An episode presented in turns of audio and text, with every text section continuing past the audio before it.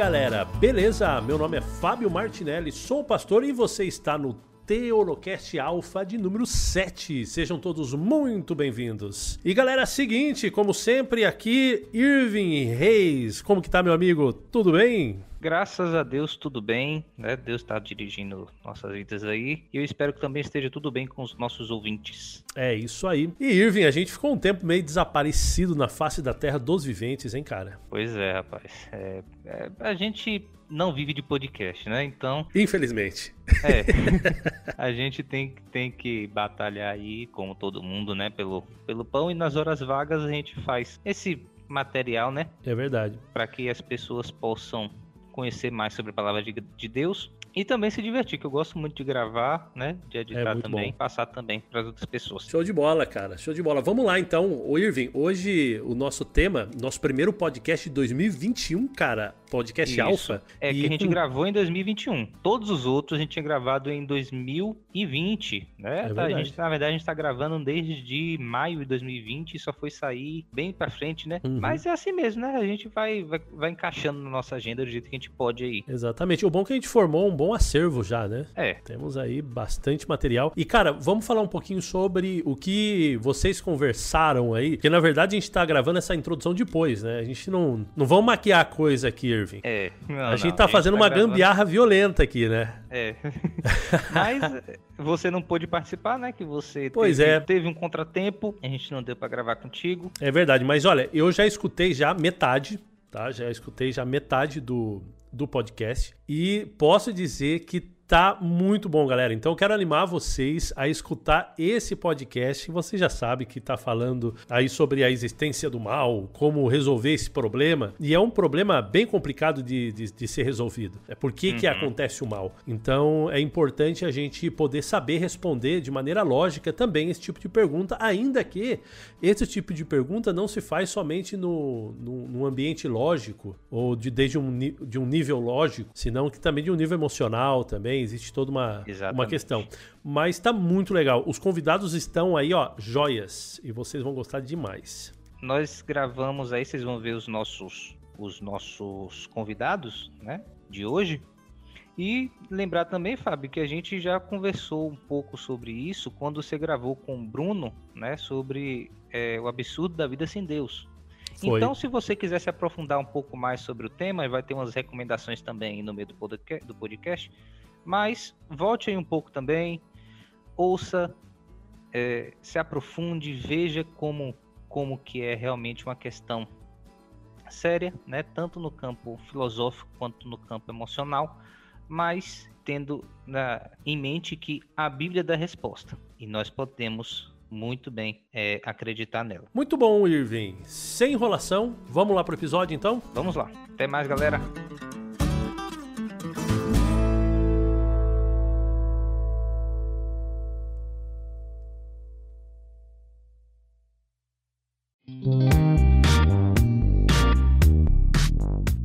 Muito bem, pessoal. Eu estou aqui hoje com o Jarson e o Davi. Jarson e Davi já apareceram por aqui, vocês já conhecem eles, né? Dos últimos programas. Mas eu quero saber como é que vocês estão. E aí, Davi, como é que você tá? Opa, beleza, graças a Deus. Estou aí na paz do Senhor. e é isso aí. Beleza, Davi, a gente te encontra no Reação Adventista, né? Sim, no Reação Adventista ou no meu perfil pessoal, só jogar lá Davi Caldas, vocês vão achar um moço barbado, não muito bonito. Parecido com o Renato Russo. É, um pouquinho parecido com o Renato Russo, né? Quando corta o cabelo, um pouquinho parecido com os islâmicos. Mas é isso aí, vocês me encontram por lá. Salam aleikum. Shalom. Shalom já é judeu, né? Muito bem, e nós temos aqui o Jason, que também é outro barbudo. E aí, Jason? Aqui, ó, na verdade, aqui os três são, bar são barbudos. Né? Barbudo, tudo barbado. Os três são barbudos. Devem falar que eu pareço um judeu também. Eu queria dizer que eu escuto muito a acusação que o Davi sofre também aí. Parecer um muçulmano. Minha mãe vive dizendo aqui que se eu entrar com uma bolsa no ônibus, ninguém fica. É normal, é normal. É, mas a, a, gente tem que lembrar que tem um mandamento na Bíblia que diz para não aparar a barra. Exatamente. Eu tô seguindo o mandamento. Sendo obediente à Bíblia, gente. Só isso. E aí, Jasso, como é que você tá? Cara, tudo bem, graças a Deus, tudo tranquilo e bem animado pra gente começar aqui nesse podcast de hoje. Beleza. A gente te encontra onde, Jason? Olha, vocês podem me encontrar através do Facebook ou do Instagram, Jason Araújo. Tudo bem que é um nome não muito comum. Ainda tem pessoas com esse mesmo nome lá, mas você me encontra facilmente, é só procurar pelo Barbudo também. é, procura um Barbudo que vai ficar mais fácil de achar. E é isso aí. Pessoal, no último programa nós falamos sobre a santidade da lei de Deus. O Davi estava lá com a gente. A gente falou sobre o caráter de Deus, né? A gente, no capítulo anterior a esse, a gente falou sobre quem Deus é, né? A gente falou um pouco sobre o caráter dele, falou sobre a questão da trindade e tal, etc. Nesse da santidade de Deus, nós falamos sobre o caráter de Deus, aprofundamos mais sobre a lei de Deus. Nós vimos que a lei de Deus, a lei moral, né, algo que é, digamos, imprescindível para que haja seres conscientes, né, sencientes no universo, pessoas é, que tenham a capacidade de decisão, porque é ele que vai dizer o que que essas pessoas devem ou não fazer. E o, quando a gente olha para o nosso mundo, nós vemos que tem muita coisa que foge daquilo que Deus tinha escolhido, do ideal de Deus, do ideal da lei de Deus. E é sobre isso que a gente vai falar hoje. Por que, que as coisas estão assim? Mas antes, vamos fazer uma oração. Vou pedir para o Jason orar para a gente. Pode ser, Jason? Pode sim. Vamos lá. Oremos. Deus eterno e Pai Santo, somos agradecidos a Ti porque o Senhor nos permite conversar sobre as Tuas coisas santas sobre o que acontece no mundo também. Que o Senhor nos ajude a entender a realidade agora e nos ajude também a entender a Sua palavra. Perdoa os nossos pecados e fica conosco. No nome de Jesus te pedimos. Amém. Amém.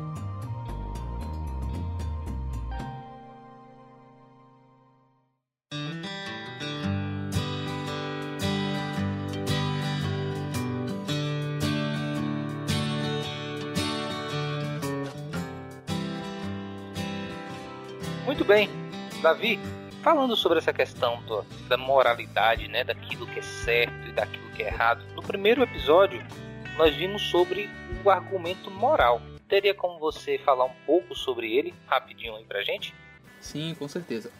Em resumo, né, o argumento moral ele afirma que se existem valores morais objetivos, então Deus precisa existir explicando melhor, esses valores morais objetivos eles só podem ser objetivos se eles se basearem em alguma fonte que seja transcendente, né? Porque se essa fonte não for transcendente, então ela não é infinita. Logo, esses valores não podem ser objetivos, eles acabam sendo pessoais. Então, dando um exemplo, se a moralidade ela está baseada numa fonte como o tempo, então quando o tempo muda, né, a gente acaba tendo uh, uma modificação na moralidade. Então, de repente, uh, antigamente matar era certo, hoje é errado, né? Então a gente teria esse tipo de diferença. Ou se você tem a moralidade baseada no espaço. Então de lugar para lugar a moralidade vai ser diferente. Então nós teríamos que dizer, ah, na Alemanha nazista era certo matar judeu, aqui é errado. A gente sabe que se a gente acredita numa moralidade objetiva, então não faz sentido você dizer que a moralidade ela varia de tempo para tempo, de lugar para lugar, de cultura para cultura.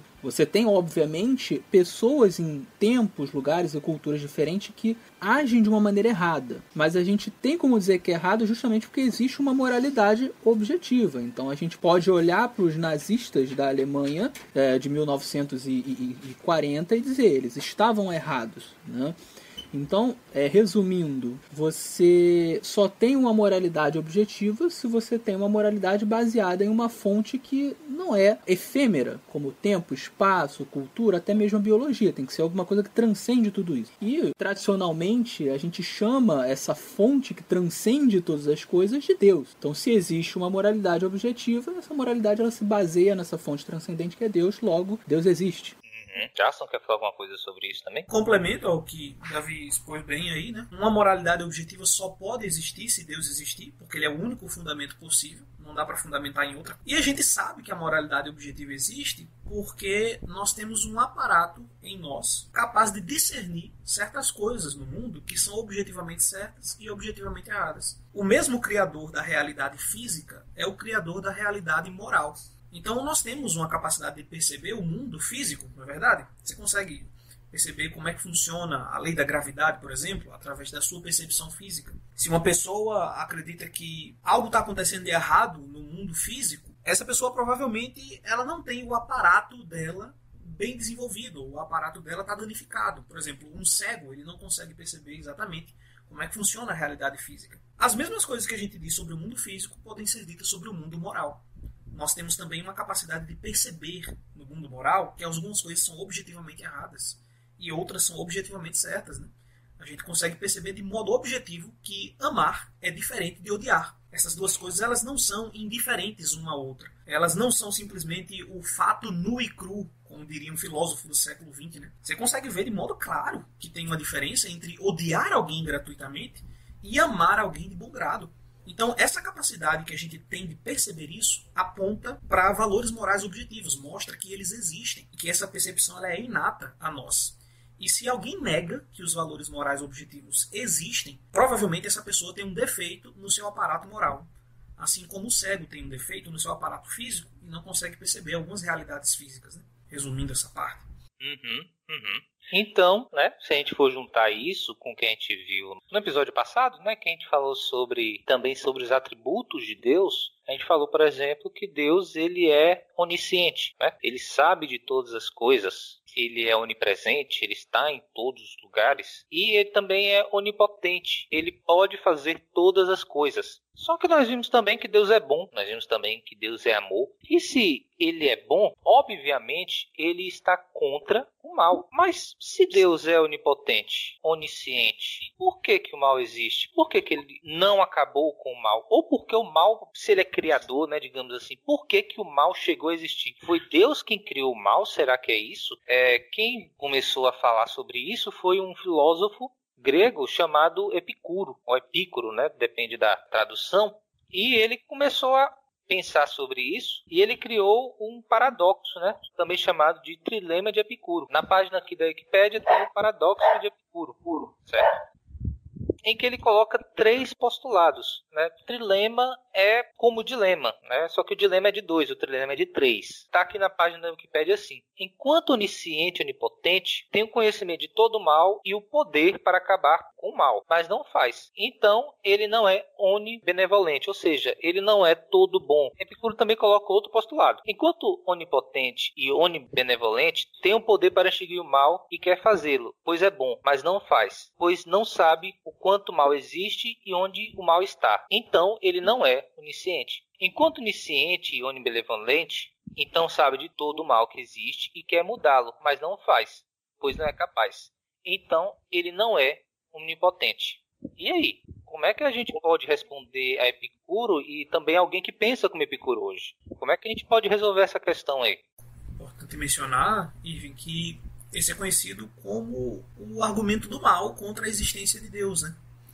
Que de, dos dois lados, tanto de filósofos cristãos como teístas, é considerado o melhor argumento ateológico, o melhor argumento que os ateus têm contra a existência de Deus.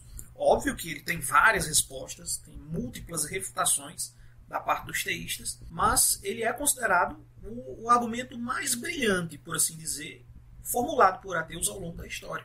O, o Epicuro ele não era ateu, né? mas os ateus se apropriaram desse trilema dele aí, desenvolveram de outras formas e o problema do mal contra a existência de Deus é considerado aí uma das provas ateológicas, por assim dizer, de mais sucesso. Então, vamos ver como é que a gente consegue destrinchar isso agora, né? É, eu diria o seguinte, para começar a destrinchar esse argumento, que esse trilema ele acaba falhando em não colocar algumas outras opções Existe esse, esse problema né, na discussão filosófica, muitas vezes, onde você cria um dilema ou cria um trilema que seria um falso dilema, um falso trilema, que é quando você pega uh, duas opções ou três opções e, e coloca na mesa, quando na verdade tem uma quarta ou uma quinta opção que você não está considerando. Então a pessoa tem que escolher entre uma delas e ela acaba ficando na mão do argumentador. E eu vejo um pouco isso nesse, nesse trilema do Epicuro porque ele vai dizer: uh, se Deus é, é, é bom, mas não é, acaba com o mal, então na verdade ele não pode. E se ele pode, mas não acaba, então ele não é bom. Mas a questão é, e se houver uma outra opção? E a gente pode pensar aqui no seguinte, por exemplo, e se houver um bom motivo para que Deus permita o mal por algum tempo? Essa é uma opção, porque nessa opção você teria não um Deus que não destrói o mal, mas um Deus que não destrói o mal agora, neste momento. Então a questão é, essa opção ela não é considerada no trilema. E a gente pode raciocinar um pouquinho por isso. Haveria uma boa razão para Deus permitir o mal por algum tempo e destruí-lo apenas no futuro? Essa é uma questão que a gente pode trabalhar. Então por aí você já vê que existe uma. O argumento não é perfeito, né? Ele pode até ser bom, mas ele tem um, um buraco aí, né? E é nesse buraco que a gente pode trabalhar. Inclusive, na trilha do que o Davi falou aí, a falha argumentativa nesse ponto estaria justamente no fato de uma pressuposição falsa. Que pressuposição falsa é essa? Que se Deus é bom, ele quer acabar com o mal imediatamente. Essa pressuposição ela não é de modo algum evidente, verdadeira. É perfeitamente possível que você seja bom, tenha uma boa intenção com relação àquilo, mas não elimine o mal de imediato. Só para dar um exemplo simples, né? Bem rasteiro mesmo, mais fácil de compreender. Imagine um pai, por exemplo, que tem um filho e que diz ao filho para não tocar o seu dedo em objetos pontiagudos. Mas o filho vai lá e insiste, coloca o dedo no objeto pontiagudo, mesmo o pai tendo dito para ele não fazer isso. Qual o objetivo do pai observando aquela situação e não impedindo? Ele quer que o filho vá lá, coloque o dedo no objeto pontiagudo para que ele aprenda a dor que aquilo causa. Então veja, o pai tem bondade com relação àquele aspecto. Ele quer que o filho não se machuque. Mas, devido a um segundo objetivo, de promover aprendizado na parte do seu filho, ele permite que o filho vá lá e coloque o dedo naquele objeto que vai feri-lo momentaneamente. Ou seja, não quer dizer que o pai era mal por causa disso. Nós podemos estender isso aqui numa escala cósmica para Deus, né? Deus é onibenevolente, completamente bom. Mas não significa que ele vai erradicar o mal de imediato. Porque, como o Davi falou, Deus pode ter um bom motivo para permitir o mal. Uhum. E assim, como a gente viu no episódio passado, a onipotência de Deus não quer dizer que ele vai fazer tudo exatamente, né? mas que ele vai estar agindo de acordo com o seu caráter. Ele pode fazer tudo de acordo com o seu caráter. E parte do seu caráter também é ser lógico. Então ele não vai fazer nada ilógico. Ele não vai fazer uma bola quadrada, né? Ele não vai fazer um solteiro casado. Porque se ele fizesse coisas ilógicas, ele não seria onipotente, ele seria louco. Né? Ele seria totalmente avesso àquilo que ele mesmo é. Sim. O que, dentre essas coisas que são ilógicas, está a possibilidade, por exemplo, de forçar alguém livremente a fazer alguma coisa. Né? Veja que essa frase é contraditória. Deus não pode forçar alguém ao mesmo tempo a livremente então, a gente fazer está o bem. trabalhando. Desculpa. Não, conclui. Então a gente está trabalhando aqui o conceito né, de que Deus criou seres livres né, para escolherem uhum. entre o bem e o mal. E se o ser é livre, mas não pode livre, livre moralmente, né, no caso, mas não pode escolher o bem e o mal, né, só pode escolher o bem, então não é livre de verdade. Sim, aí, aí tem uma coisa muito interessante que é o seguinte, né? A gente pode brincar com o próprio argumento do Epicuro, né? Quando ele fala que ah, Deus é onipotente e ele é todo bom. Então vamos brincar um pouquinho com essas premissas, né? Se de fato Deus Deus é onipotente e totalmente bom, espera-se que ele crie indivíduos que sejam livres. Eu vou, eu vou fazer vocês entenderem isso com uma analogia. Imagina que um, um, um, rapaz está interessado em uma moça e aí o que, que ele faz? Ele vai lá e dopa a moça, né? Ele dá um, sei lá, um boa noite Cinderela para ela, né? Aquela droga que faz a pessoa dormir. Então ele vai lá, pega essa moça e a violenta e enfim, algo do tipo. E depois essa moça acorda. Eu pergunto, esse rapaz ele foi moral na sua atitude? Acho que todo mundo vai dizer que não, obviamente não. Ele violentou uma moça contra a vontade dela, afinal de contas ela não escolheu, não foi consensual. Ele foi lá e dopou a menina. Então a gente entende isso como uma imoralidade. Da mesma forma, se Deus agisse conosco dessa maneira, ou seja, meio que dopando o ser humano para que o ser humano o escolha, Uh, ele estaria sendo imoral, ele estaria indo contra o seu próprio caráter que é um caráter todo bom. Se Deus é todo bom, se ele é todo moral, então é ir contra o seu caráter ele criar robozinhos, onde ele vai controlar a, a vontade desses robozinhos. Né? Então a, a, é interessante isso, porque se de fato Deus é todo bom, como Epicuro vai enunciar, no seu trilema, então uh, automaticamente o livre-arbítrio precisa existir. O ser humano ele precisa ter o direito de escolher entre o bem e o mal. É assim que Deus demonstra que ele é todo bom. É uma das maneiras pelas quais Deus mostra ser bom. É dando a nós essa liberdade. Mas, obviamente, se a gente tem essa liberdade de escolha, então entra a questão lógica. Deus não pode, como disse o Jarson, obrigar alguém a escolhê-lo livremente. Se ele obriga, já não é livre?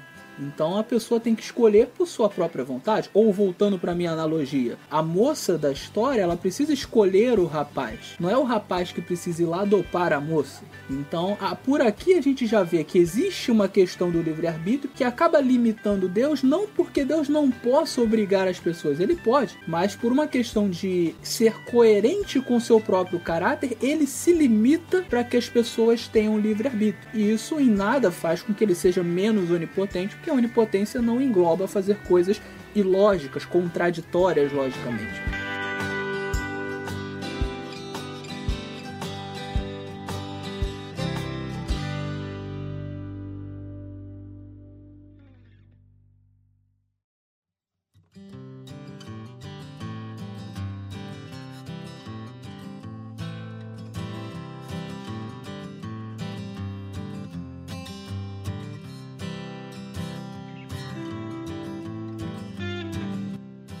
Pessoal, esse é um assunto que a gente ainda vai desenvolver mais, né? A gente vai falar um pouco mais sobre isso, só que a gente vai deixar um pouco o dilema de Epicuro, só que a gente vai deixar uma recomendação para vocês.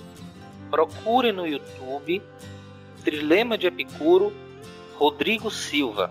Tem um vídeo mais antigo, né, de mais ou menos uns oito anos atrás, que eu acho que é o melhor dele sobre o assunto, mas vocês podem assistir qualquer um dele. Rodrigo Silva, ele é um arqueólogo, filósofo e teólogo também. É, é um cara que a gente já recomendou umas três ou quatro vezes aqui, pelo menos. E ele, pelas formações dele, ele consegue falar sobre todos esses temas de uma forma é, muito abrangente profunda, mas ao mesmo tempo também muito didática. Então, se vocês querem aprender mais sobre esse assunto, se vocês querem se aprofundar mais, vejam outros materiais, mas também vejam essa palestra de Rodrigo Silva. Trilema de Epicuro, Rodrigo Silva, é só procurar no YouTube. É, o videozinho mais antigo, para mim, é o melhor que tem. Mas a gente então chega também numa questão aqui. A gente também chega num dilema aqui. Se Deus é criador e ele criou todas as coisas, então isso também quer dizer que ele criou o mal? algo que é avesso a ele mesmo? Ou Bom. o mal é um filho de chocadeira? Como diz, como diz é, João Grilo, nota compadecida. E aí? Bom, acho que nós encontramos resposta para isso no ensino bíblico sobre o conflito entre Deus e o mal. Né? A partir desse Sim, ensino bíblico. Não quer dizer que aprendemos. a Bíblia fala sobre isso, a Bíblia fala sobre esse conflito. Sim, de uma capa a outra, né? Pode-se dizer assim. De Gênesis a Apocalipse ele está presente lá mesmo implicitamente em algumas ocasiões, mas presente. Mas a Bíblia ela se propõe a responder essa questão de forma definitiva? Ou ela vai, é, digamos assim, comentando sobre o assunto? A Bíblia não traz em momento algum tratado teológico específico sobre essa questão. A Bíblia não tem nenhum capítulo. Nem filosófico, né? Nem filosófico, né? Ela não, não tem nenhum capítulo onde ela vai dizer assim: aqui está um resumo sobre toda a existência do mal, do começo até o final. Na verdade, esse assunto ele se encontra espalhado como sal de uma ponta a outra da escritura. Então, que nós temos que fazer é reunir passagens diferentes e entender o que elas dizem, em seus devidos contextos, é claro, sobre a existência do mal e a relação disso com Deus. Né? Beleza. Então, como é que a gente pode ver isso? Tem umas passagens aqui, né, de, da Bíblia que falam sobre essa questão, né, sobre como o mal surgiu ou sobre a presença do mal. Vamos para Isaías, né? Isaías 14, versos 12 a 14. Vou pedir para um dos nossos convidados ler aqui. Davi, tem como ler para a gente? Vamos lá, vou ler a minha versão da Bíblia, que é a nova Almeida atualizada, que eu gosto muito, e diz assim, a partir do verso 12. Veja como você caiu do céu, ó estrela da manhã, filho da alva. Veja como você foi lançado por terra, você que debilitava as nações.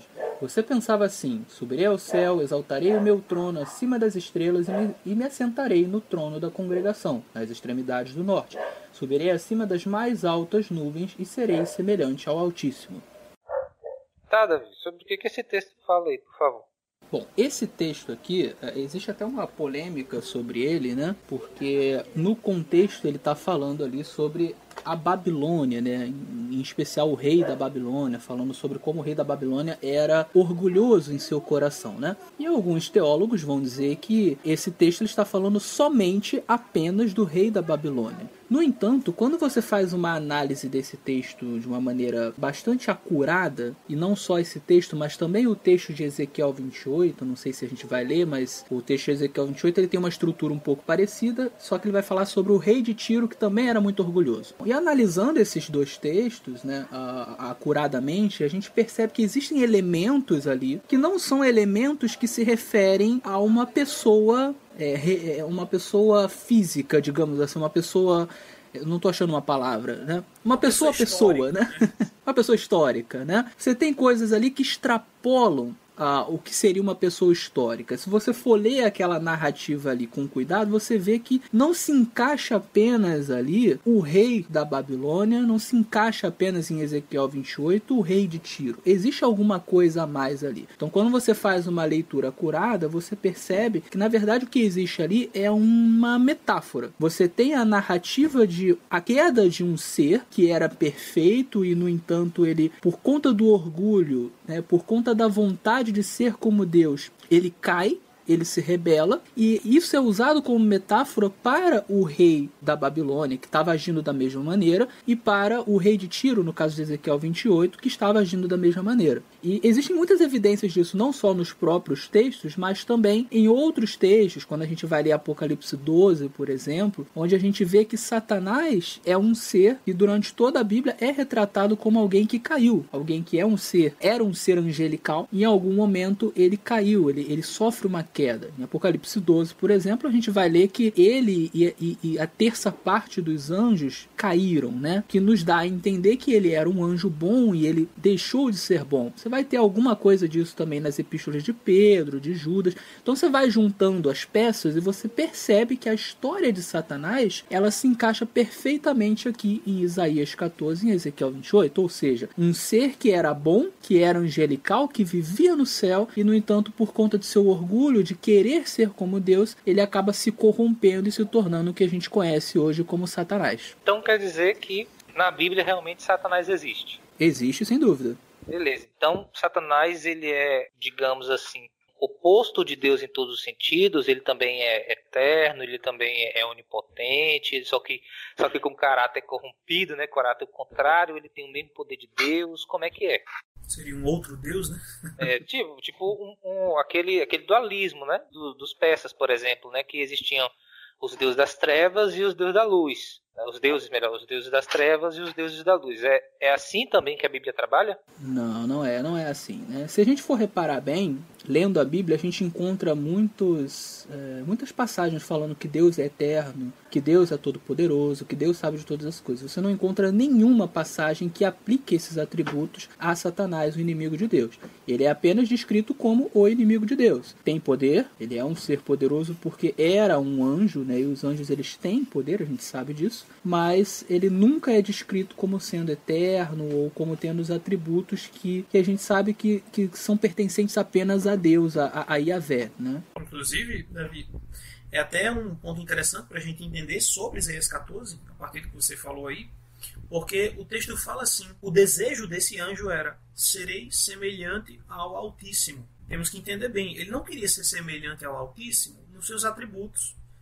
Satanás sempre soube que ele nunca poderia ser onipotente, onisciente, onipresente, essas características são exclusivas de Deus. Só Deus tem natureza divina. São atributos incomunicáveis, como Exatamente. a gente viu no episódio passado. Não se podem comunicar a criaturas, né? O que ele desejava ser semelhante ao Altíssimo é explicado na frase anterior: Exaltarei o meu trono. Ou seja, ele queria ter o trono, a posição de governar igual a de Deus. Ele queria um direito que pertencia unicamente a Jesus Cristo, que era de governar à direita de Deus. Então nós temos aqui nesse grande conflito, né, nessa grande controvérsia, né, um ser que quer ser semelhante a Deus, né, e está em confronto com Deus, é isso?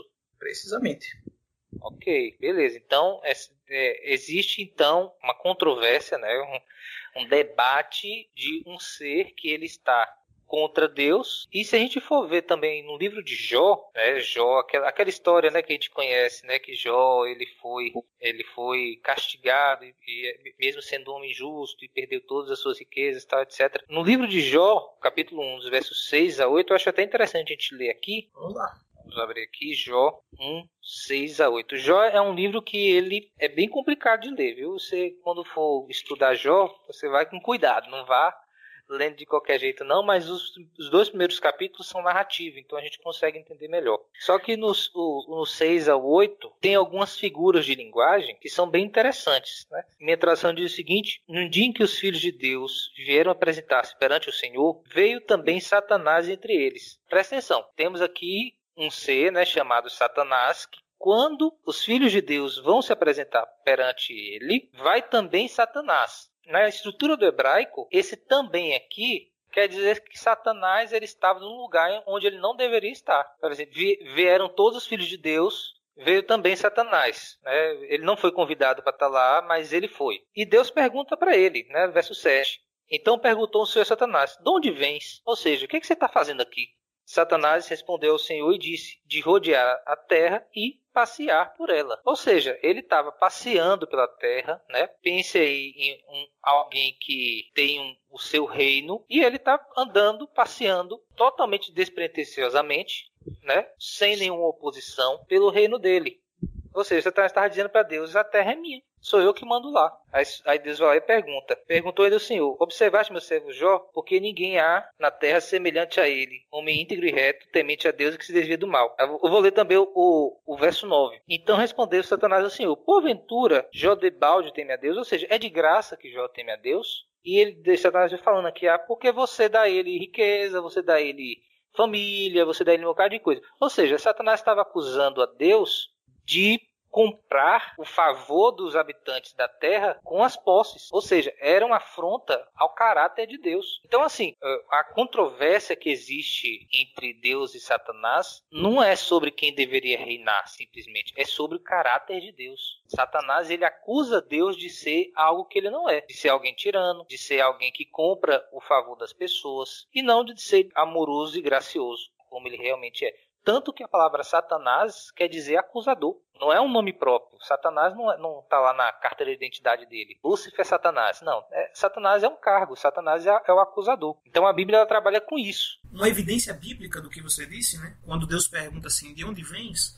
Não era uma simples pergunta é, de curiosidade. Uhum. O título Filhos de Deus, que aparece no verso anterior, você fala que os filhos de Deus vieram se reunir perante o Senhor ele é um título utilizado tanto no Antigo como no Novo Testamento, tem uma conotação de realeza. O título Filho de Deus ou Filhos de Deus tem a ver com príncipes, reis. Então, pode-se subentender no texto de Jó que aqueles filhos de Deus que se apresentaram perante o Senhor eram reis, eram príncipes. De onde o texto não fala, mas eram príncipes celestiais, né? já que eles tinham o direito de comparecer perante o Senhor. E Satanás se sente no direito de também receber esse título e se apresentar diante de Deus.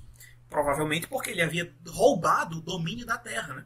Quando Deus pergunta de onde vens, Deus está perguntando o seguinte: com que credenciais você se apresenta diante de mim? Que direito você tem para se apresentar diante? E ele fala, né? Eu venho de rodear a terra e passear por ela. É interessante que Deus diz para Abraão, quando ele se chamava Abraão ainda, né? Lá em Gênesis 13, o seguinte: Levanta, percorre essa terra no seu comprimento e na sua largura, porque eu a te darei. Em outras palavras, percorrer a terra passar pela extensão da terra, rodeá-la, é sinônimo de ter governo, de dominar sobre aquele lugar. Então, quando Deus pergunta quais são suas credenciais, né, de onde é que vens, ele diz: o meu domínio é a terra. Eu venho aqui como um representante do planeta. É por isso que Deus pergunta, né? Deus está dando uma contra-resposta a Satanás ali. Olha, você diz que domina sobre a terra, mas eu tenho um servo lá que é fiel a mim. Você acha que domina sobre o mundo inteiro, mas existe alguém que permanece fiel ao Senhor lá na terra. Ou seja, a terra é sua, mas ela é por usurpação, ela não é sua por direito, não, porque ela ainda pertence a mim. Pelo menos com relação a Jó, ele permanece fiel à minha pessoa. Quando a gente acrescenta esses detalhes aí, você percebe no contexto do conflito né, entre Deus e Satanás. Eu acho que é importante aqui a gente destacar, né? A gente pode entrar aqui agora nessa parte, como foi que Satanás usurpou, ou pelo menos passou a crer né, que tinha conseguido a liderança da Terra. E isso aqui vai estar registrado justamente em Gênesis. Né? A gente lê aqui primeiro em, em Gênesis 2, né, ali no verso 15, 15 e 16 diz o seguinte: O Senhor Deus tomou o homem e o colocou no jardim do Éden para o cultivar e o guardar. E o Senhor Deus ordenou ao homem: De toda árvore do jardim você pode comer livremente, mas da árvore do conhecimento do bem e do mal você não deve comer, porque no dia que dela comer, você certamente morrerá. E aí, um pouco mais adiante, no capítulo 3, diz o seguinte: Mas a serpente, mais astuta que todos os animais selvagens que o Senhor Deus tinha feito, disse à mulher: É verdade que Deus disse: Não comam do fruto de nenhuma árvore do jardim? A mulher respondeu à serpente: Do fruto das árvores do jardim podemos comer, mas do fruto da árvore que está no meio do jardim, Deus disse: Vocês não devem comer dele nem tocar nele, para que não venham a morrer. Então a serpente disse à mulher: É certo que vocês não morrerão, porque Deus sabe que no dia em que dele comerem, os olhos de vocês se abrirão, e como Deus vocês serão conhecedores do bem e do mal. Vendo a mulher que a árvore era boa para se comer, agradável aos olhos e árvore desejável para dar entendimento, tomou do seu fruto e comeu, e deu também ao marido, e ele comeu. Então os olhos de ambos se abriram e, percebendo que estavam nus, costuraram folhas de figueira e fizeram cintas para si. E aí tem uh, todo o restante do texto, onde você tem ali a narrativa de Adão e Eva, que é esse primeiro casal, né, passando por uma situação onde agora eles eram pecadores. Né? Então eles eram perfeitos antes, passaram a ser pecadores, porque fizeram aquilo que Deus tinha dito para não fazer, e você tem essa figura da serpente que aparece, né? Que é um ser que aparece e, e, e que é, tenta é, conta, uma, conta a primeira mentira do planeta Terra, tenta ludibriar e consegue ludibriar a, o primeiro casal, né? Ele chega dizendo, olha, Deus falou que é para vocês não comerem nenhum fruto, não é verdade? E elas, não, não foi bem assim, é só esse aqui que não come. E aí ele já começa a dizer, não, vocês não vão morrer se comerem esse fruto. É porque Deus sabe que vocês vão ganhar mais sabedoria, vocês vão ser igual, iguais a eles e tal. Essa serpente aqui, a gente vê em Apocalipse que é, né, lá em Apocalipse 12, a gente vê que é justamente Satanás. Ou seja, Satanás ali na, na forma de serpente, muito provavelmente usando um aspecto mediúnico, falando por meio de uma serpente, engambelou o primeiro casal. Então daqui a gente pode depreender que a Terra originalmente era do ser humano, né? O príncipe da Terra deveria ser Adão. Nós podemos aqui é, é, subentender no texto de Jó que dentre os filhos de Deus que, que estavam naquela reunião, quem deveria estar lá era Adão e não Satanás. Mas Satanás aparece lá porque a terra caiu em pecado. Tá, beleza, mas não é exagerado de Deus condenar a humanidade, Satanás roubar o domínio da terra, tudo isso por causa de comer uma fruta? que as pessoas dizem geralmente é isso, né? Que Deus foi injusto porque. É, é, é, o que parece lendo o texto, assim, pela primeira vez, né? De forma superficial. Mas não é isso, não? Tem muita coisa atrás daquela simples fruta, né? O que nós temos que entender é que o ato de comer da fruta não era um simples deslize, uma falhazinha, um erro bobo. Não, estava em jogo ali a própria lealdade do primeiro casal a Deus. Segundo o capítulo 1 e 2 de Gênesis, eles foram colocados aqui como príncipes desse mundo. Deus os ordenou para que dominassem sobre esse planeta. O próprio Lucas, lá no Novo Testamento, diz que Adão era um filho de Deus. Ou seja, ele foi colocado aqui como príncipe desse mundo, junto com sua esposa Eva, que também era rainha desse mundo, junto com ele. Né? E é, quando eles decidem. É, é, o que a gente fala sobre imagem e semelhança. Isso, é o significado de imagem e semelhança. Né? Para os nossos ouvintes aí quiserem aprender mais sobre isso, é só ouvir um dos episódios passados que foi o Imago Dei, que quer dizer justamente imagem de Deus. Para vocês se aprofundarem nesse tema aí, vocês podem ouvir lá atrás também. Mas pode continuar, Jason. Desculpa aí, só para fazer Não, esse. Tranquilo, esse calma, exatamente. É, às vezes a gente vai falando, né? Acaba esquecendo algum detalhe, mas é isso mesmo. Eles eram a imagem de Deus aqui na Terra. Deus os colocou como pequenos governantes nesse mundo, assim como Deus governa sobre o universo inteiro. A semelhança com Deus estava guardada aí, né? Um dos pontos. Agora, quando eles comem daquele fruto, a gente precisa lembrar que era um ato de rebelião. Eles estavam se rebelando contra a autoridade do rei soberano que os colocou nesse mundo. Então era um ato de rebeldia contra o governo de Deus. Eles estavam dizendo: olha, nós não queremos que Deus reine sobre nós. Nós queremos ser autônomos, queremos ter nossa própria lei, nossa própria vontade. E não foi um, um simples ato, um deslize bobo de comer uma fruta. Ah, então, então quer dizer que eles também não foram simplesmente enganados, né? De que ou oh, comi essa fruta aqui sem querer, ou não. Eles tiveram realmente a intenção de se rebelar contra Deus, né? De não representar mais a Deus, mas agora, né, de representar a si mesmos. Isso. Não é isso mesmo? Foi um engano, mas foi um engano consciente. Hum. Foi um engano, mas foi um engano do qual eles sabiam a respeito. Eles sabiam que estavam caindo em engano. Eles então, sabiam, eles sabiam o que, que significava exatamente. Fruto, no caso. Algumas pessoas acham que, que Adão e Eva eram como bebês, né? Eles eram inocentes psicologicamente. Adão e Eva eles só eram inocentes moralmente, mas psicologicamente eles compreendiam muito bem tudo que Deus disse e estavam entendendo muito bem o que a serpente disse, mas decidiram ah, mas... dar ouvidos ao engano. O que, que tinha de especial nesse fruto, né, para eles poderem conhecer o bem e o mal? Significa que eles terem, ao comer o fruto, o HD deles ia é, receber dois arquivos bem e mal? É isso que quer dizer?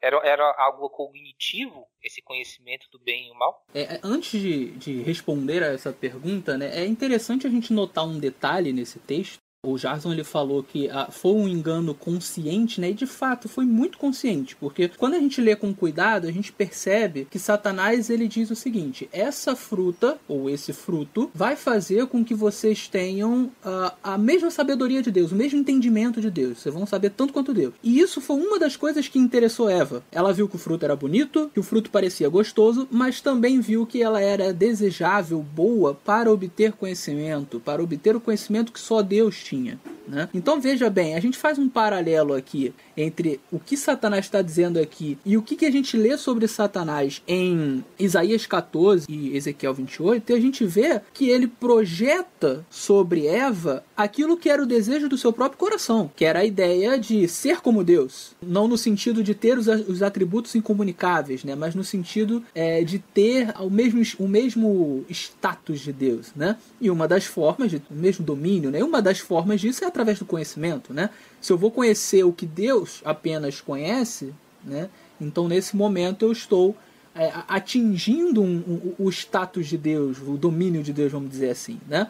Porque eu estou agora sabendo algo que eu não sabia antes. Então é o mesmo desejo, assim como era o mesmo desejo do rei de Tiro literal e do rei da Babilônia literal né? eram orgulhosos. Então você vê que Satanás era orgulhoso e ele projeta sobre nós o mesmo orgulho, como se ele estivesse dizendo assim: olha, vocês podem ser igual a Deus, ter a, a, mesma autoridade de Deus. E aí é que a gente vê o problema do ato de, de, de Adão e Eva, né? Não era só comer uma fruta, eles se interessaram pela ideia de saber aquilo que só Deus sabia até aquele momento, ou seja, de alcançar o domínio que Deus tinha, de ser como Deus, não no sentido de ser bom como ele, mas no sentido de ter o, é, é, a autoridade que ele tinha, o status que ele tinha. Ou seja, nós temos um problema aí de orgulho e não apenas, ah, comi uma fruta, né? É muito mais do que isso. Voltando agora aqui para sua pergunta. Eu entendo talvez existam é, divergências interpretativas, mas eu entendo que não havia nada em especial no fruto em si. No caso da árvore da vida, a gente sabe que tinha, porque era, era, Deus... era maçã, a gente come maçã hoje, será que é? não, essa ideia da maçã é um mito, né? Mas a gente sabe que no caso da, da, da árvore da vida, né? Que existiam duas árvores, tinha a árvore da vida, né? Que essa era para ser comida, né? E a Bíblia diz que se eles comessem da árvore da vida, eles teriam a vida eterna. Então a gente sabe que o fruto da árvore da vida realmente tinha alguma coisa que garantia essa vida eterna, a gente não sabe o que, que é. Né? Ou Tanto então quando... era apenas uma representação de ser fiel a Deus, né? Digamos assim, e Deus abençoaria através daquele fruto. Pode ser isso também. É, é possível, mas eu acredito que tinha alguma coisa a mais no caso do fruto da árvore da vida, porque após eles pecarem, Deus diz assim: Eu vou proteger a árvore da vida para que eles não comam e se tornem eternos sendo pecadores. O que seria então, é... uma coisa complicada, hein? Terrível, né? Então, assim, dá a entender que tinha alguma coisa ali. Mas no caso do fruto do, da, da árvore do conhecimento do bem e do mal, eu não acredito acredito que tinha alguma coisa no fruto em si. Eu acredito que era o próprio ato de pegar do fruto e comer já criava um problema, porque você já estava desobedecendo, então você quebrava o equilíbrio que existia no paraíso não existia pecado, tudo era equilibrado, tudo era harmonioso, mas em algum momento o homem quebra esse equilíbrio. Ele, ele passa a ter coisas que ele não tinha. Ele passa a ter orgulho, ele passa a ter o medo, ele passa a ter um monte de sentimentos que só existem quando há o pecado, quando há a desobediência. E isso começa, como um efeito dominó, a quebrar toda a harmonia do paraíso, né? Então eu entendo que realmente não é a fruta em si. É, Deus poderia ter dado outra regra, que não o comer da fruta. e eu acho que o resultado seria o mesmo se houvesse a desobediência. Sobre isso aí que o Davi comentou, aquela árvore do conhecimento do bem e do mal, ela foi uma árvore arbitrariamente escolhida. Como assim? O que eu quero dizer com isso? Deus havia dito: vocês podem comer de todas as árvores do jardim.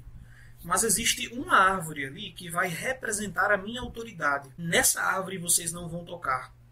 Deus estava fazendo daquela árvore um símbolo de que ele era o proprietário de tudo, inclusive de Adão e Eva. Ele estava dizendo: se vocês tocarem naquela árvore, no momento em que vocês comerem daquele fruto, isso aí vai ser o atestado de que vocês não querem ficar debaixo da minha autoridade. Em outras palavras, é, como o Davi comentou, não era nada em especial no fruto em si, mas no que ele representava. Um ponto interessante também, o, o Jarson, é que assim, o texto ele vai lidar com duas possibilidades, né? Possibilidade lógica e a possibilidade moral. A possibilidade lógica, eles poderiam comer do fruto. Era logicamente possível, tanto que eles comeram. Se não fosse logicamente possível, Deus não diria não coma, né? Agora, moralmente, não, eles não poderiam ter feito isso, né? é, ou, ou, talvez a palavra melhor aqui seria não deveriam, né? Ou seja, a árvore, embora houvesse uma proibição, era uma proibição moral, não uma proibição lógica. Moralmente falando, a ordem era não comam, e era isso que eles deveriam ter feito. Mas existia a possibilidade lógica deles comerem, o que significa que havia um livre-arbítrio. Eu acho que é importante destacar isso. Deus falou: não coma, mas existia a liberdade de comer. Exatamente. É, eu queria só acrescentar mais um detalhe sobre a pergunta do Irving, porque ele perguntou sobre o que significa ser conhecedor do bem e do mal. Né? Isso não significa um conhecimento experimental do mal. Por quê? Porque o próprio Deus é conhecedor do bem e do mal. Quando o homem come, o que Deus diz é: Eis que o homem se tornou como um de nós, conhecedor do bem e do mal. E Deus não sabe o que é conhecer o mal experimentalmente. Deus não praticou o mal, nem nunca praticará jamais. É contrário à natureza dele. É muito provável que essa frase, conhecedor do bem e do mal, signifique alguém que tem domínio sobre si mesmo. Ou seja, Sim. Deus é o único que tem essa característica. Quando o homem come do fruto, ele assume essa característica para si. Passa a ser dono do próprio nariz. E ilegitimamente, é claro, erroneamente, mas ainda assim um dono do próprio nariz. Né? Cometeu o primeiro pecado através desse ato.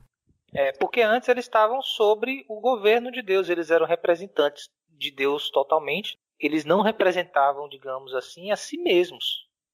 Depois que eles uhum. comem do fruto, que eles decidem, é, e foi realmente uma decisão, foi algo realmente que foi pensado, né, foi ponderado, foi agradável para dar um entendimento, né, como diz no texto.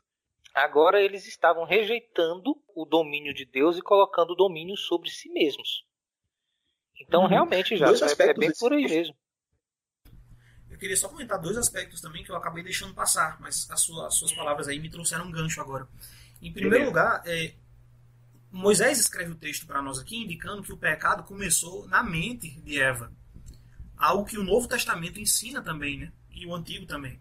O pecado ele primeiro começa como uma ponderação da mente, uma análise, começa a pensar demais sobre aquilo, começa a imaginar demais, e só então ele alcança a concretude no mundo real. Uhum. E outro detalhe importante também é que nesse ato Adão e Eva entregaram o domínio do mundo a Satanás. Conforme as cartas de Pedro, né, aquele que é vencido se torna escravo do vencedor. Então, a pergunta que o Davi fez nessa nossa parte aqui, como é que Satanás se tornou usurpador desse mundo? Foi nesse ato. É como se Adão e Eva, os príncipes desse mundo, tivessem entregue a escritura tivesse entregue o documento de propriedade desse mundo nas mãos de Satanás. E assim agora ah. ele era o representante. Né? Só que tem detalhes, né? Eles não eram os donos do mundo de maneira, digamos assim, por direito, né? Eles eram administradores Sim. deste mundo. Administradores. Exatamente. Eles, eles cuidavam deste mundo para Deus, mas eles não eram os donos deste mundo. Esse aí é o conceito cristão de mordomia, né? Eles eram administradores do mundo. Exato, exato. Eu costumo dizer, só para fechar essa parte, que quando Adão e Eva comeram do fruto, eles, eles estavam assinando um contrato com Satanás. Um contrato onde eles cediam o direito de administrar o mundo para Satanás. Eu costumo dizer isso. Eu acho que fica mais claro para a pessoa. E eles, eles não sabiam disso, né? Isso, é, o engano de Satanás está justamente aí também, né? É, a questão da consequência, talvez eles não, não tivessem atinado para isso. Porque geralmente quando a gente peca, né? A gente sabe que está pecando, mas a gente não tem ah, uma noção muito grande das consequências. A, a, a gente até sabe que, que as coisas não vão dar certo, mas a gente a gente não, não, não para muito para pensar nas consequências, né? Então eu não sei se eles tinham a, a, dimensão do que aconteceria depois do pecado, né? Mas eles sabiam que estavam errados. Uhum. E só para a gente deixar claro aqui, vamos é, diferenciar tentação de pecado, por exemplo, que já nos falou, por exemplo, aí que o pecado nasce na mente, né?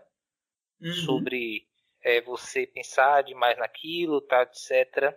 Né? Vamos separar o que é tentação e o que é pecado, né?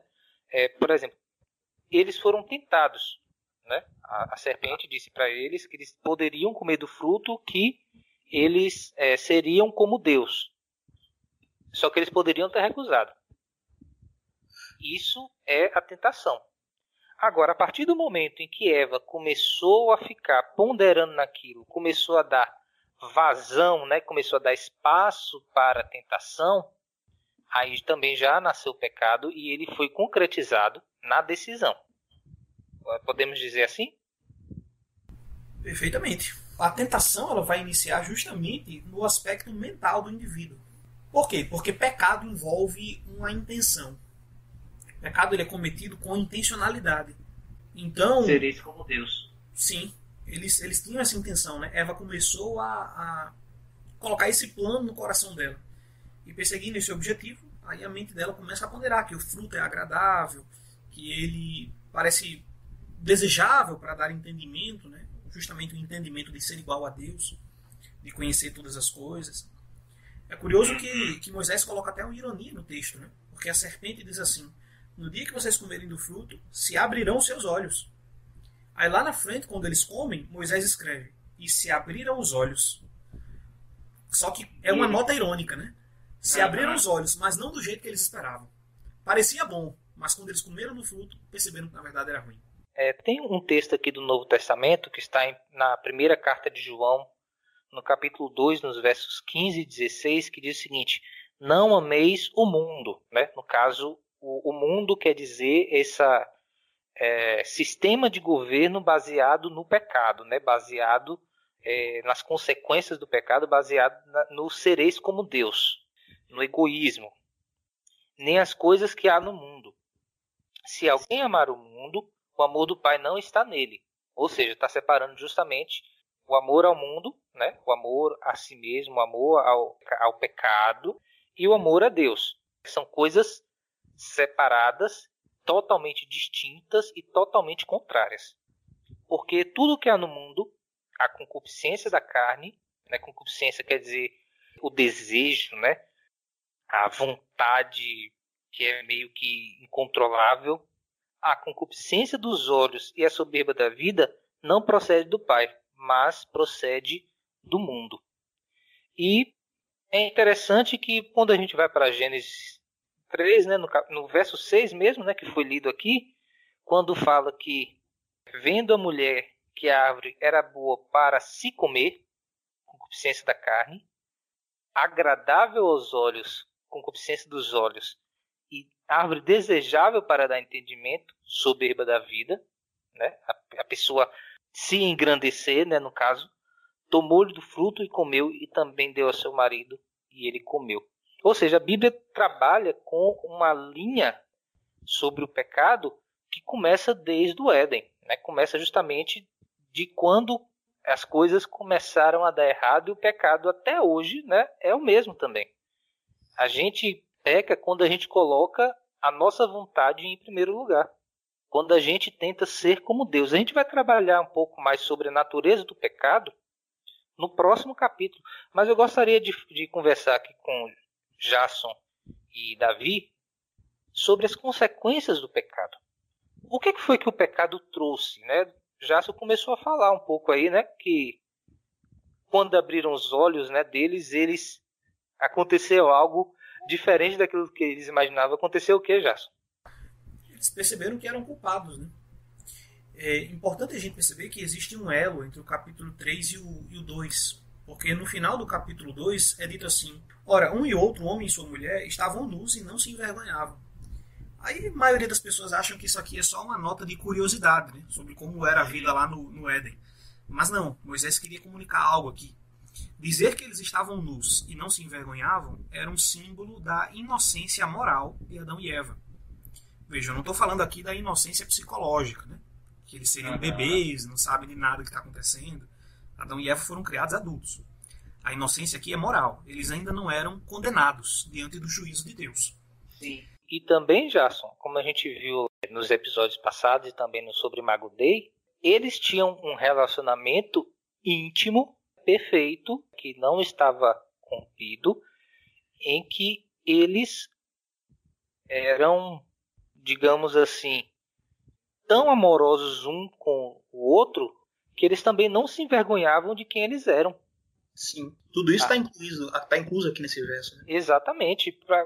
Para a gente hoje nem tanto, né? A nudez não é, não é motivo de vergonha, mas na época de Moisés, é, a nudez era motivo de vergonha e você só é, ficava nu na frente de quem era totalmente íntimo seu. Repare que Adão e Eva eles eram marido e mulher. Só que quando eles comeram do fruto, eles perderam essa intimidade. Isso. E não é só uma perda da intimidade que está sendo entrevista aqui, é uma perda da condição, do status de inocente. Por isso que o texto fala que se abriram os olhos, quando eles cometem o pecado, né? E percebendo que estavam nus, cozeram folhas de figueira e fizeram cintas para si. Ou seja, a partir daquele momento eles entenderam: agora nós não somos mais inocentes diante de Deus. Agora nós temos um débito de culpa. E era isso que uhum. Moisés queria que o leitor percebesse aqui, né? Que eles estavam agora em débito com Deus. Tanto é que quando Deus aparece no verso seguinte, Adão não se apresenta diante dele como costumava acontecer. Era comum, né? O texto dá a entender que o Senhor andava no jardim pela viração do dia. Passeava, né? Isso. Ou seja, era onde ele tinha domínio, justamente aquele, aquela ideia lá de Jó, né, de Satanás uhum. aparecendo perante Deus, de que ele passeava pela terra. Agora, Deus era proprietário, né?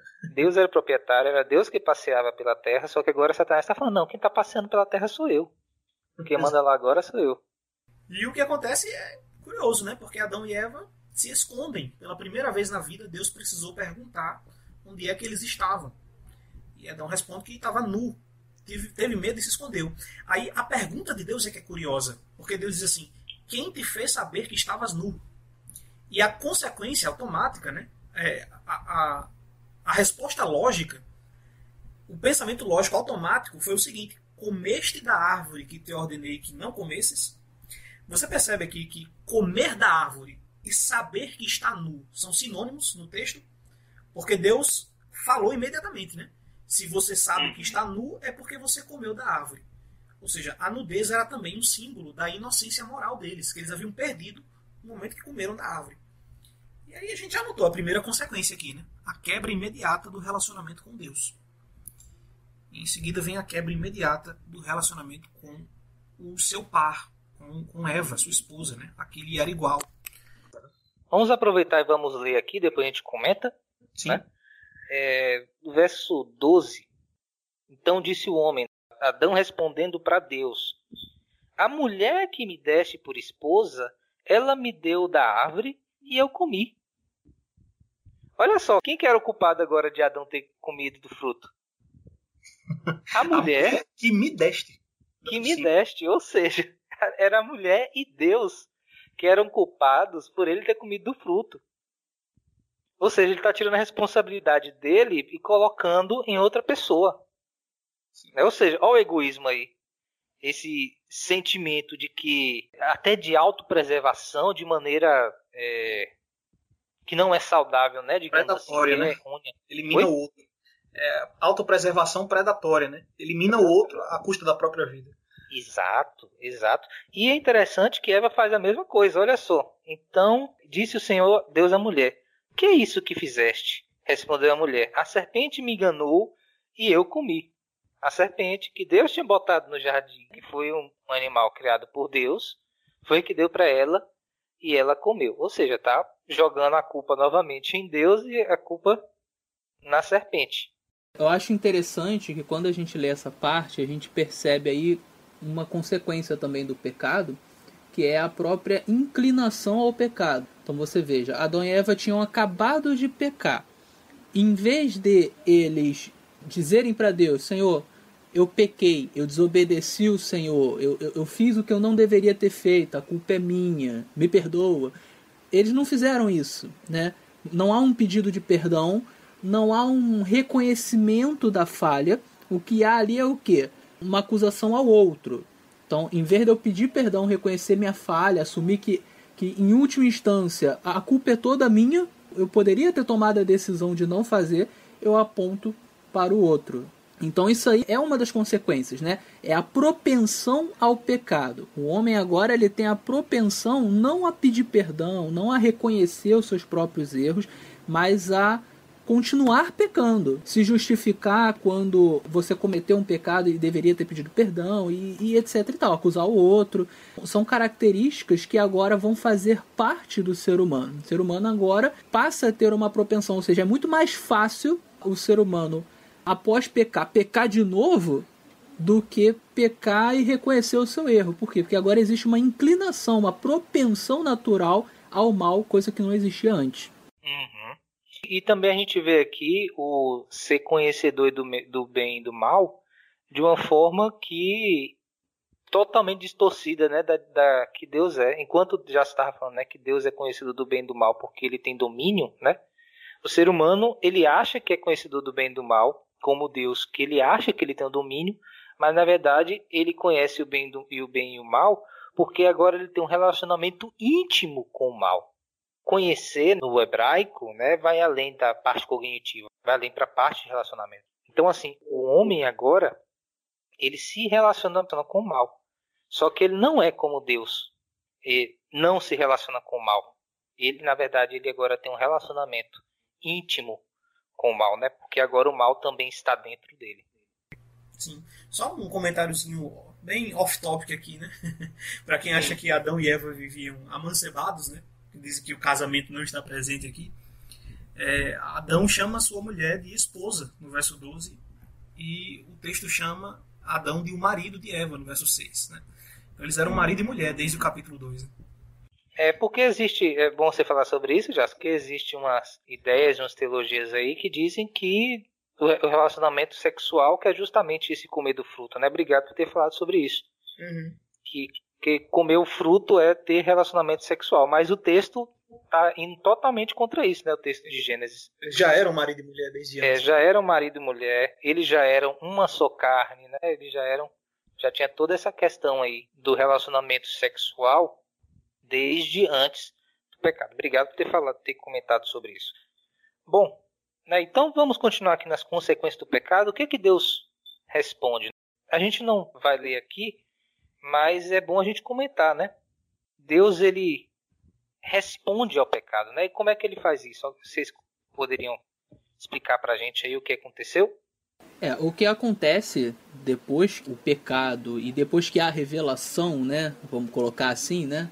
que fica claro ali que eles pecaram, Deus ele começa a narrar as consequências para cada um que estava envolvido naquele pecado. Então, você tinha três, três entes envolvidos no pecado: a serpente, Eva e Adão. Deus ele vai primeiramente tratar com a serpente. E essa é, muito interessante essa parte, porque a gente tem que ter em mente que a serpente ali, ela não é simplesmente a serpente, é o animal, né? o animal ali ele está sendo usado pelo inimigo que é Satanás. Né? Então aquilo que Deus fala à serpente, na verdade, ele não está falando a cobras, ele está falando a Satanás. Né? E ele vai dizer ali, né, em Gênesis 3, 15 e 16, né, que a serpente ela rastejaria, né, e aqui a gente tem tanto sentido literal quanto sentido simbólico. No sentido literal você tem a serpente mesmo, o bicho rastejando, mas isso é um símbolo para algo maior que Deus está dizendo, que é o que? Satanás rastejará. E ele fala sobre algo muito interessante, porque ele vai dizer que haverá um descendente da mulher e esse descendente vai pisar a cabeça da serpente. Né? Então ele fala, ele vai falar também sobre a serpente estar sempre ao longo das eras contra a mulher e os descendentes da mulher, mas que um descendente específico iria pisar a cabeça da serpente. Nesse processo, a serpente morderia o calcanhar desse descendente. É, isso é uma linguagem bastante simbólica, obviamente, né? Mas ela demonstra o quê? Que logo no, no, no, no comecinho do pecado na Terra, Deus ele já aponta para uma solução futura. Olha, é, eu vou enviar um descendente para a mulher e esse descendente, de alguma maneira, vai pisar a cabeça da serpente. Mas nesse processo ele também vai ser ferido. A gente sabe que esse é, esse é um símbolo para o que Jesus faria por nós. Ele pisa a cabeça da serpente simbolicamente quando morre na cruz. Né? É ali que ele vence a Satanás. Mas a serpente ofere no calcanhar nesse processo, que é o fato dele realmente estar morrendo na cruz. Né? Então há ali um sacrifício, há ali uma, uma tipologia sobre um sacrifício futuro. E Deus ele vai continuar falando, né? é, sobre as consequências para o homem e a mulher. Né? Então ele fala, por exemplo, que o homem agora teria que trabalhar duro para conseguir as coisas. O que dá a entender que o mundo harmonioso como era, não era necessário você ter tanto trabalho, né? aquele trabalho exaustivo, penoso. A terra ela não dava cardos e abrolhos, né? E agora Deus diz que a terra vai dar cardos e abrolhos. Então, dá a entender que o pecado mexeu com a estrutura da própria terra. Agora as coisas ficaram mais difíceis, agora você tem mais trabalho para plantar, as coisas não nascem tão fácil, enfim. Então existe essa problemática. E você tem também a, o que é dito para Eva, né? onde diz que é, a partir daquele momento o desejo dela teria que ser para o marido. E aí, na minha visão, o que Deus está dizendo aqui é o seguinte: a partir desse momento, por causa do pecado, os homens serão mais. É, mais violentos, mais agressivos, né? E como a mulher é a parte mais fraca da história, ela vai acabar sofrendo essa agressão, sofrendo machismo, por exemplo, né? Ou seja, não é Deus que está dizendo assim, ó, agora eu quero que exista machismo. Não, ele está dando a consequência, né? É uma consequência lógica. Sobre esse texto aqui, é, o texto não descreve uma relação de todos os homens para com todas as mulheres, né? É algo específico da relação marido e mulher. Deus não está dizendo agora todas as mulheres serão submissas a todos os homens. Deus está dizendo para a esposa que o desejo dela será para o teu marido, especificamente na relação conjugal. E assim, isso não quer dizer que antes não havia um relacionamento, né, que o homem ele, como disse, né, a gente vai falar sobre isso no futuro, gente. É, mas assim, que o homem ele era, digamos assim, o cabeça da família, né? Não, não quer dizer isso. Não quer dizer que Agora, depois do pecado, o homem é superior à mulher. Né? Nem isso quer dizer também. Porque os dois são imagem e semelhança de Deus, os dois são representantes de Deus e um não é maior que o outro. Só que, com o pecado, esse relacionamento que antes era harmonioso, agora vai ser de um querendo se colocar sobre o outro. Exato. Né? Tanto é, como Davi falou aí, que não é algo que Deus colocou, mas é algo que seria uma consequência natural do pecado, que surgem as dores de parto e a gente Exato. hoje tem condições de acabar com as dores do parto. E a gente não está não tá pecando em forma alguma ao fazer isso. Sim, da mesma forma, exatamente. também a gente tem um dever moral de lutar contra esse relacionamento em que um se coloca acima do outro de forma até é, violenta, de forma predatória, né, como o Jason falou também aí, né? A gente tem que buscar voltar ao relacionamento original que tinha antes do pecado. Mas isso aí são consequências do pecado, né? E se a gente for continuar a história, a gente vê que os filhos de Adão e Eva, eles passaram por um, uma história terrível em que um mata o outro. Ou seja, as primeiras pessoas que nasceram aqui na Terra foram personagens de uma história de fratricídio, em que o irmão mata irmão. Então, olha só quanto que o pecado é danoso, né? o quanto que a Bíblia está mostrando que o pecado é algo que é perverso, algo que é contrário à, à lei de Deus, à bondade de Deus. Porque as primeiras pessoas que nascem aqui na Terra, um é assassino e outro é a vítima de um assassinato. E é interessante no, no capítulo 4 no verso 6 tem toda uma história, mas Caim ele quer matar Abel E Deus fala assim para ele, no verso 6 né, do capítulo 4: Por que andas irado? E por que descaiu o teu semblante? Se procederes bem, não é certo que serás aceito? Se todavia procederes mal, eis que o pecado jaz à porta. Os seus desejos será contra ti, mas cumpre a ti dominá-lo. E a gente vai continuando a história, né? Aqui a gente vê que os filhos de Caim foram até piores do que o próprio pai. E o pecado vai só aumentando, escalonando, e a gente vê que tudo isso nasce justamente da ideia de que o ser humano, ele agora deve tomar o domínio, né, sobre si mesmo. Ele deve ser o senhor de sua vida. Ele deve ser como Deus. Tudo isso nasce justamente desse sentimento do ser humano se colocando em primeiro lugar. Só que Deus não deixou, né, como a gente estava vendo aqui, né, que Davi falou, né, Deus não deixou essa história do jeito que ela está. Deus agora ele entra na história, né? Deus agora ele faz com que haja uma solução para o problema do mal, em que ele mesmo viria para morrer pelo pecado da humanidade, para consertar o problema do pecado. E é justamente sobre isso, meus amigos que estão me ouvindo, que a Bíblia fala. É sobre isso, né? Como a gente vê aí eh, na gíria, a gíria atualmente, né? É sobre isso. É, é sobre é justamente isso. é justamente sobre essa questão a entrada de Deus na história para resolver o problema do pecado. Essa é a história, a metanarrativa da Bíblia. E é sobre isso que a gente vai estudar, não só no próximo capítulo, mas no, em todos os capítulos seguintes, todos os episódios seguintes, a gente vai estar falando justamente disso, como que Deus vai resolver o problema do pecado. E respondendo agora essa questão né, do título do episódio de hoje, foi Deus quem criou o mal, a gente vê que não. Repare, o argumento moral diz que, como existe também um bem objetivo, também, consequentemente, vai existir um mal, que é a ausência desse bem. O mal não existe como algo próprio, né, como algo é, até ontológico. Já a Davi pode até explicar isso melhor do que eu. É, mas o mal não existe como um ser, né? Como uhum. é, um caráter. Não, ele existe como a falta de um caráter bom.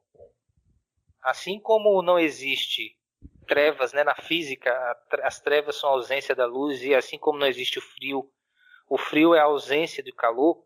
O mal é justamente a ausência do bem. E o mal, ele sempre, enquanto existir o bem, também vai existir a possibilidade do mal, se nós estamos falando de seres que são livres moralmente. É, vocês podem comentar também sobre isso, para a gente poder encerrar aqui? Sobre esse tópico, Ivan, existem duas teses no meio cristão a respeito de como o mal existe. É possível que ele exista como um parasita, então ele seria uma existência parasitária. Ele depende do bem, ele depende de uma pessoa, depende de algo para existir, e é sempre a distorção de uma bondade, é sempre a distorção de uma virtude, se tornando um vício. Uhum. Assim como existe a outra que você mencionou, né? De que o mal ele não tem existência própria. Eu prefiro essa segunda alternativa. Uhum. O mal não tem existência ontológica, ele não existe per si. O mal não é uma coisa que você vai encontrar de fato. O mal é simplesmente aquilo que você encara, enxerga, quando o bem não está presente. Então, é, acredito que essa segunda seja mais correta, mas existe um debate no meio cristão. Isso é bem tranquilo e permissível dentro do cristianismo, né? o debate sobre essas duas correntes. Acredito que as duas são boas candidatas, mas prefiro essa segunda. Uhum. É, eu penso, Irving, que a gente pode nesse momento voltar para o trilema de Epicuro, né? Porque há uma coisa muito interessante aqui. Epicuro propõe um dilema né, que meio que coloca em xeque a existência de Deus, ou pelo menos a existência de um Deus nos moldes onipotente, onisciente, onipresente, Mas o que acontece? O próprio fato de existir mal, eu acredito que eu já devo ter falado isso em algum outro podcast, é, já nos indica que existe o bem. E aqui eu, eu concordo com o Jarson, né? O mal, na verdade, é a ausência de bem. Então, assim, se existe mal, automaticamente tem que existir o bem. Porque a, a, o mal ele vai ser a ausência do bem, então existe o bem. Né? Se existe bem e mal, então existe uma moralidade objetiva, que foi o que a gente falou no início. Se existe uma moralidade objetiva, então tem que existir um Deus. Então a, a própria existência do mal, ou a própria existência dessa ausência de bem que a gente vê, ela aponta para a existência de um Deus. E, e, o fato da gente se incomodar com isso, né, da gente perceber que existe alguma coisa errada no mundo, aponta também para o fato de que existe um Deus que é bom. Nós fomos criados à sua imagem e semelhança. Então, assim, mesmo nós sendo pecadores e tendo essa inclinação ao mal, a gente sabe que tem alguma coisa errada. A gente sabe que alguma coisa saiu do eixo, que não era para ser assim. E isso aponta para benevolência de Deus. As coisas saíram do eixo não é porque Deus criou dessa maneira, mas é porque em sua benevolência ele permitiu que as coisas acontecessem dessa forma para preservar a nossa liberdade. A existência do mal, ela não é uma condição lógica para a existência do livre-arbítrio, né? Existem uhum. até alguns problemas que se trazem dentro da filosofia cristã. Né? Deus não poderia ter criado apenas criaturas que escolhessem livremente o bem e é uma possibilidade. Mas por algum motivo Deus não quis trazer essa possibilidade é, para o mundo factual. Né? Ou seja, Deus também criou criaturas livres que ele sabia que iriam pecar. Mas nem por isso ele se torna responsável. Ou seja, Jason, é hum. por que, que Deus não destruiu Satanás antes, ou por que, que Deus não simplesmente não criou ele, né? Acho que essa é a pergunta também que muita gente faz. É uma pergunta é. válida. É uma pergunta muito Sim. válida. Uma das respostas é que possivelmente se Deus criasse apenas criaturas que escolhessem fazer o bem, que tivessem liberdade apenas para fazer o bem, né? É, esse seria um mundo pouquíssimo povoado. Uma possibilidade, né? Talvez tivesse apenas quatro ou três pessoas né? que escolhessem sempre fazer o bem. E é óbvio que Deus preferia se relacionar com uma quantidade maior de pessoas. E Outra das respostas é que esse mundo seria um tanto artificial. Se Deus criasse Exato. apenas o que ele quisesse, de criaturas que escolhessem apenas o bem, então o mundo teria um tanto de artificialidade aí. Né? É, eu acho que é bem por aí, porque é o seguinte: Deus não é ilógico. Ele não pode criar apenas seres que escolheriam apenas o bem sendo livres, porque no caso elas não seriam realmente livres, digamos assim. É porque assim, uma coisa é a gente criar seres que um momento ou outro eles podem escolher o mal, né? Que foi justamente o que aconteceu. Outra é criar apenas seres que irão escolher apenas o bem. Uhum. Porque aí a gente Deus aí estaria duelando contra o seu próprio caráter, né? Ele ele está fazendo algo que é ilógico, né? Porque não, não existiria liberdade aí nessa possibilidade verdadeiramente, né? E assim também, Deus ele aí estaria manipulando os dados. Ele estaria sendo justamente um falsificador da realidade, que é algo que vai contra o caráter dele, porque ele é onipotente, né? Mas ele não pode mentir, porque isso vai contra o caráter dele. Ele não pode fazer uma pedra maior do que ele, porque isso vai contra a lógica, porque ele é infinito. É, então, assim, Deus também não poderia criar seres que são apenas bons, é, que melhor que têm capacidade apenas de fazer o bem, porque na verdade elas não seriam verdadeiramente livres. O que eu entendo nessa discussão é a seguinte: se Deus ele criasse apenas pessoas que ele já sabe que vão escolhê-lo, e deixasse de criar pessoas, ou deixasse de permitir que viesse à existência pessoas que ele já sabe que não vão escolhê-lo, né, ele estaria meio que condenando pessoas antes delas virem à existência. Ou seja, essas pessoas elas não teriam de fato livre-arbítrio. Então o livre-arbítrio ele, ele seria apenas para aqueles que Deus já sabe que o escolherão. Mas para aqueles que Deus sabe que não escolherão, essas pessoas não têm livre-arbítrio porque Deus não deixa sequer elas existirem. E para as pessoas que já existem, alguém poderia, por exemplo, perguntar na eternidade, né? Mas, Senhor, não, não surge ninguém, não nasce ninguém que desobedeça ao Senhor, que escolha desobedecer ao Senhor, né? É, então Deus não poderia dizer assim, não, é, é mas, mas todo mundo é, é, é, livre e tal, porque na verdade ele teria essa prática de não permitir que as pessoas que não o escolhem surjam, né? Então existe essa questão. Uma vez que Satanás ele combate a ideia de que Deus é bom, então essa essa preocupação de Deus em permitir que pessoas que não o escolhem surjam, ela é legítima. Ela é uma forma de se contrapor a Satanás dizendo o seguinte: não, realmente as pessoas têm livre-arbítrio. Realmente vão surgir pessoas que não me escolhem. E realmente vocês vão poder ter a noção de que não me escolher é uma coisa muito ruim.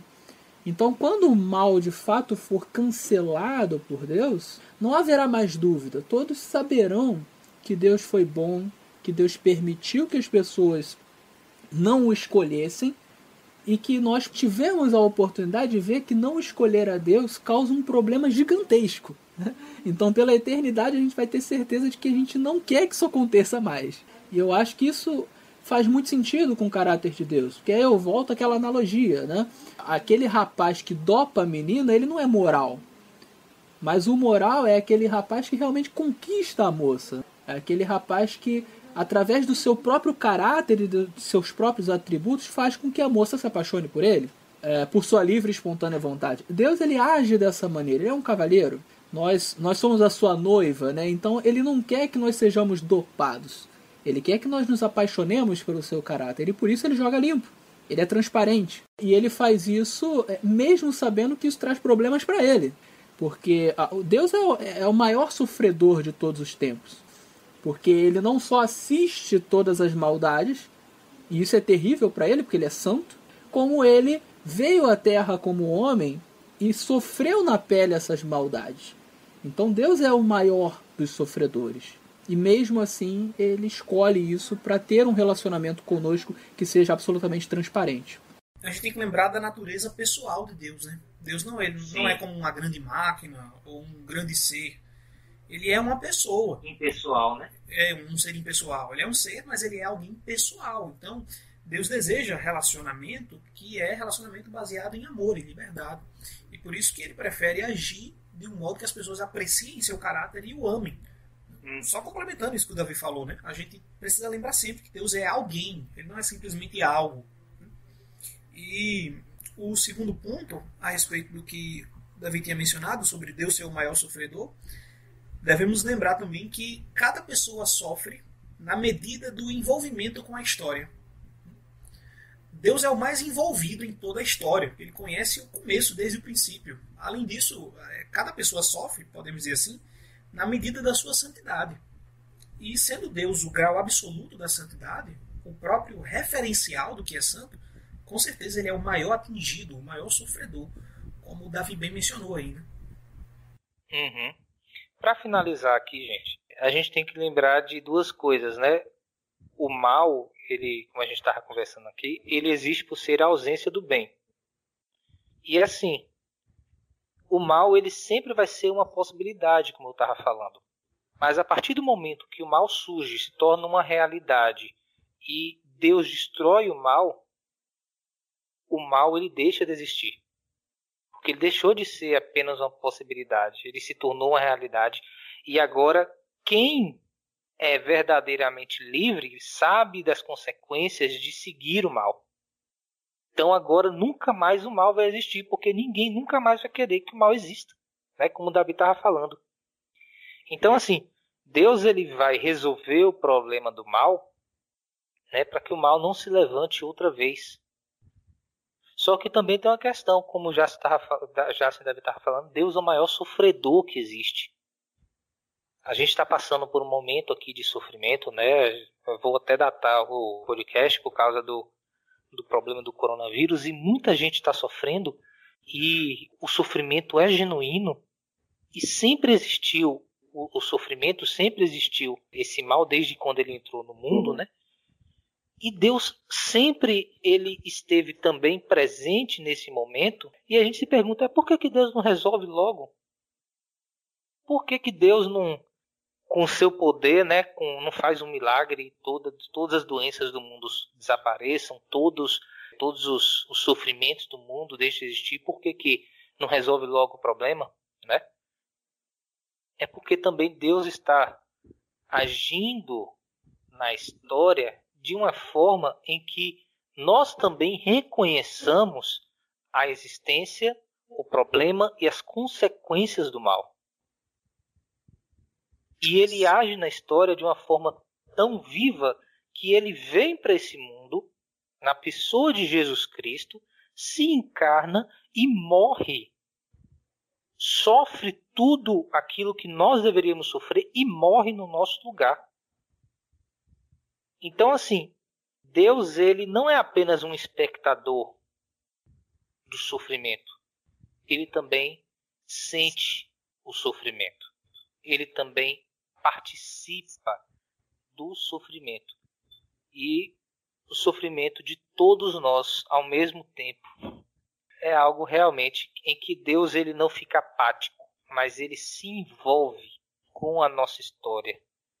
E uhum. ele vive e morre. E agora eu vou dar um spoiler: ressuscita também por cada um de nós. A gente vai conversar sobre isso depois. Fique com isso no seu coração. Porque isso é o que vai transformar a sua vida. Já, senhor Davi, por favor, suas complementações finais aí eu queria. É, um ponto que você me chamou a atenção quando falou aí foi que você falou que na resolução do grande conflito, né, desse problema todo com o mal, Deus vai eliminar o mal, de modo que ele não se levante uma segunda vez, porque todos vão estar conscientes do que é o mal. Né? E ainda dá para acrescentar mais a isso que você falou. Nós não somente temos a garantia de que o mal não vai se levantar, porque todo mundo já vai ter ciência de como funciona isso, como também temos uma outra garantia, que se por algum acaso o mal se levantar uma segunda vez, Deus dessa vez vai ter aval para destruí-lo imediatamente. Se o mal se levantar tá de novo, já vai estar tá provado que, que o mal não deve existir. Então Deus vai ter aval para fazer o que muitas pessoas perguntam, porque ele não fez no começo. Por que, que Deus não destruiu Satanás no começo? Porque ainda não estava provado que o mal era realmente algo abominável. Mas se por algum acaso o mal se levantar uma segunda vez, isso já vai estar plenamente provado. Deus vai poder simplesmente estalar os dedos e eliminar o mal. Mas, graças a Deus, essa alternativa aqui não é a que vai acontecer. É só uma segunda garantia que a gente tem. Né? A primeira garantia uhum. que temos é que não se levantará por duas vezes a angústia. Né?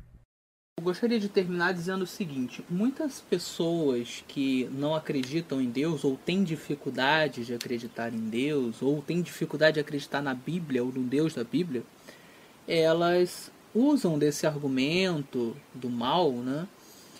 E eu costumo, a, no final das contas, dizer o seguinte: olha, se pela Bíblia há uma promessa de que o mal vai ser destruído, então o que você precisa fazer não é argumentar contra Deus dizendo, poxa, o mal existe, então eu não vou te seguir, eu vou desacreditar do Senhor. Né? O que você tem que fazer é aceitar essa promessa essa profecia, essa coisa maravilhosa de que o mal vai deixar de existir. Né?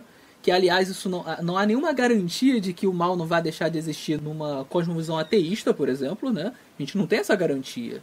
Mas na cosmovisão bíblica existe essa garantia. Então vai deixar de existir. E o que, que você tem que fazer? Você precisa pregar essa mensagem para as pessoas. Porque não acabou ainda, mas por que não acabou ainda? É, Deus poderia, por exemplo, fazer com que Jesus voltasse hoje. É, vamos dizer que Jesus voltasse hoje. Mas e aquele ateu que talvez fosse se converter amanhã? ele acabaria não sendo salvo, né? E aquela pessoa que tá, que precisa ter a sua vida transformada depois de amanhã, ela talvez não tivesse tempo. Então Deus está sendo misericordioso. Ou seja, se realmente o mal incomoda tanto a quem usa esse argumento, o que essa pessoa deveria fazer é lutar para que esse mal acabe mais rápido. e a melhor maneira de fazer isso é anunciando o evangelho para as pessoas e transformando a vida das pessoas. Deus ele é tão bom que ele nos deu esse, essa possibilidade de participar no plano dele. Né? Então nós pregamos o evangelho, nós somos canais para transformar as pessoas, nós somos canais para fazer com que as pessoas que antes eram mais passem a ter boas obras através da, da ação do Espírito Santo. Nós podemos fazer isso, não porque nós valhamos alguma coisa, mas porque Deus, em sua infinita bondade e misericórdia, ele nos deu essa capacidade. Ele falou: Olha, eu quero que vocês participem comigo na redenção do mundo. Vocês vão pregar, vocês vão ensinar, vocês vão transformar vidas com o meu poder. Então, eu acho que nós devemos pensar dessa forma, né? E eu acho que uma pessoa que usa esse argumento deve pensar dessa forma. É isso que eu, que eu deixo como mensagem final. Beleza, eu agradeço muito a participação de vocês. Viu? Mais uma vez, né, Davi? Daqui a pouco vai pedir mais uma vez a música no Fantástico. É... Já não falta mais um aí também para poder pedir a música. Mais um. Mas assim, gente, é, agora falando com os ouvintes também a gente está sofrendo. Nós sofremos a vida toda, podemos até dizer assim, uns mais, outros menos. Só que nós podemos ter fé que isso tudo um dia vai acabar. Deus nos dá essa promessa maravilhosa. Nós vamos ouvir mais sobre ela no próximo Teolocast Alpha. Nós iremos também falar sobre a natureza do pecado o que é pecado, como ele se manifesta em nossas vidas. A Bíblia tem muito a dizer sobre isso. Mas também a Bíblia fala como que o pecado vai ser resolvido e como que nós podemos fazer para limpar o pecado da nossa vida. Então, fiquem conosco. Nós iremos conversar também futuramente sobre os argumentos para a existência, né, é, de Jesus historicamente, né? Os argumentos da morte de Jesus como algo que realmente aconteceu e os argumentos também para a ressurreição de Jesus. Então fiquem conosco que vocês irão ver que, como a gente gosta de falar sempre, né? Nossa fé aqui é baseada nas evidências, é baseada na lógica e nós estamos querendo fazer com que você creia em Deus tanto através do conhecimento quanto através do entrega verdadeira da sua vida. Que Deus nos abençoe. Vou pedir para Davi orar aqui para a gente, para a gente finalizar o estudo de hoje. Vamos lá, oremos. Pai Santo, Pai querido, muito obrigado por mais um dia que o Senhor nos concede. Muito obrigado uh, por essa conversa gostosa que nós tivemos a oportunidade de, de, de ter é sempre bom, Senhor, conhecer um pouco mais sobre o Senhor. E nós agradecemos pela promessa de que um dia o mal será destruído, um dia o mal será cancelado pelo Senhor. Nós aguardamos isso e enquanto aguardamos, Senhor, procuramos anunciar essa mensagem tão bela ao mundo, Senhor. Peço que o Senhor abençoe cada um dos ouvintes, abençoe também a cada um dos que participaram aqui nesse podcast e que o Senhor continue abençoando o nosso trabalho. É o que eu te peço e agradeço em nome do Senhor Jesus. Amém. Amém.